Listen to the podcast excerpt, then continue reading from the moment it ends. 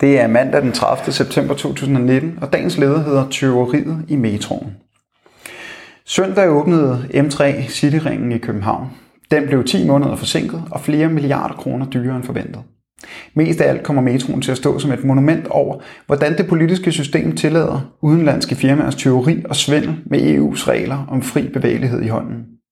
På fire år har de udenlandske firmaer på M3 Cityringen snydt for over 51 millioner kroner i skat. Det er ikke overraskende. Allerede i 2015 viste en undersøgelse, at kun hver 6. ansatte på projektet betalte skat. Den organiserede svindel er foregået igennem underbetaling og sort arbejde. Arbejderne er blevet snydt for ikke mindre end 103 millioner kroner under byggeriet, selvom skat, kommuner og repræsentanter for fagbevægelsen har siddet ved bordenden. Seks ud af de 10 største sager om organiseret lønsnyd og social dumping i Danmarks historie er foregået under byggeriet af netop Cityringen. Det er især italienske firmaer, der har stået for den systematiske overladning af den danske statskasse, blandt andet i samarbejde med irske vikarbyråer. Romanere og italienere har arbejdet for 55 kroner i timen, 11 timer om dagen, 6 dage om ugen. Portugisiske metroarbejdere har været installeret i et nedlagt erhvervsbyggeri i Rødovre, men kun, med kun ganske få toiletter og brusere. Andre har boet på herberg. Arbejdsmiljø har været under al kritik med i alt 573 arbejdsulykker.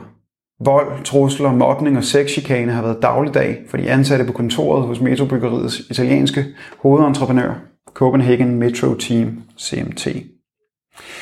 Lyset for enden af metrotunnelen skal findes blandt arbejderne selv. Hundredvis af metroarbejdere har organiseret sig i blandt andet 3F og Dansk Elforbund efter benhårdt, målrettet fagligt arbejde. Det skete, selv om de risikerede at miste deres arbejde, og er en af årsagerne til, at mange af dem til sidst fik de penge, de var blevet snydt for. Men problemet vil opstå igen, så længe EU-regler tvinger den danske stat og kommunerne til at udlicitere byggeopgaver og spænder ben for vores mulighed for at sikre ordnede løn- og arbejdsforhold. Du har lyttet til dagens leder fra Arbejderen. Abonner på vores podcast på iTunes eller hvor du ellers hører din podcast. Du kan også klikke ind på arbejderen.dk for meget mere journalistisk indhold. Du er også velkommen til at følge Arbejderen på Facebook, Instagram eller Twitter, samt tilmelde dig Arbejderens daglige opdatering på Messenger. Vil du i kontakt med Arbejderens redaktion, kan det ske ved at sende en mail til redaktion Tak fordi du lyttede med.